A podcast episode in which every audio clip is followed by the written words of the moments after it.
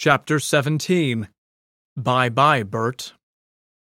Love is something if you give it away, give it away, give it away. Love is something if you give it away, you'll end up having more. It's just like a magic penny. Hold it tight and you won't have any. But lend it, spend it, and you'll have so many they'll roll all over the floor. For love is something, if you give it away, you'll end up having more. Malvina Reynolds, Magic Penny, 1958. I don't care what you have to do, but make that man shut up! An angry looking Dr. Andreas Kardolp stalked into the room where Donald and Polly sat waiting to see Bert Fairwold. In a room back at 49 Farringdon Road, an exhausted looking Bert met Polly's eyes as he sat down in front of her. At first, he didn't seem to recognize her. His eyes were unfocused, and his presence a shock to Polly. She had expected him to have escaped, but, now she saw him, she suddenly didn't want to be there anymore. Why was she here? Polly, he said at last, as he seemed to enter back into the world. Where have you been? What's going on? Can you tell them I didn't mean to do it? It was Janet's fault.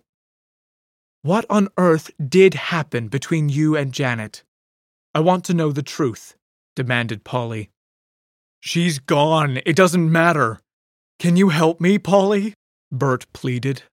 Answer me, you goddamn loony! screamed Polly's inner voice. But outwardly she said, Can you expect me to do anything? What could I do to help you? Tell them I'm innocent. Tell them to. Please, Polly. Are you innocent? she asked. Please tell them I am innocent. I need. I want. I need. He trailed off and went back into his world, humming away to himself. Polly's head swam. It was upsetting. She'd only come to see if he was okay, and now she was torn. Was she supposed to look after him? So many people have written such beautiful things about love. In Polly's small world, love had been difficult to come across, and, despite his 10 year absence, Polly had loved her brother. Even now, she could empathize with him. Not that she could forgive what he'd done, but she still loved him. Thinking of that was unbearable, but she didn't believe in good people and bad people. That would have made her decision easier, if she did. Polly could suddenly see before her a parallel life, the one where she would look after Bert, visit him regularly, fight in his corner.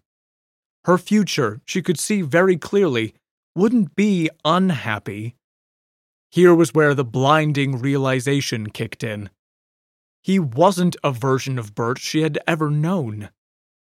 He had chosen to become this person, and she no longer recognized him. It was a relief. Her happiness was not along this path. Her certainty made her want to walk out immediately. Despite this feeling, she listened to him prattle on, knowing that this would be the last time she saw him, and a few minutes wouldn't make any difference. I can't remember what she looks like anymore, wailed Bert. Polly looked at him, shaken by the manic look in his eye.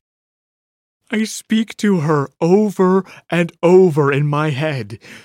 She used to be so clear, and now she's distant. She no longer tells me what I need to know. He sobbed deeply. What do you need to know? asked Polly, trying to remain calm. I need to know how to make everything all right. I love her. Where is she? Bert whimpered. I don't know, said Polly sadly. He looked at her suddenly with wild eyes. Get out and leave me alone! He screamed, leaping up and scratching at her arms. Polly had seen enough. She didn't need to know anything more and scuttled out of the room without looking back. Come to me, my darling. Tell me, sweetheart, tell me everything's okay. Sing me the song, sing me to sleep, sing me to sleep. Bert's trembling voice followed her down the corridor.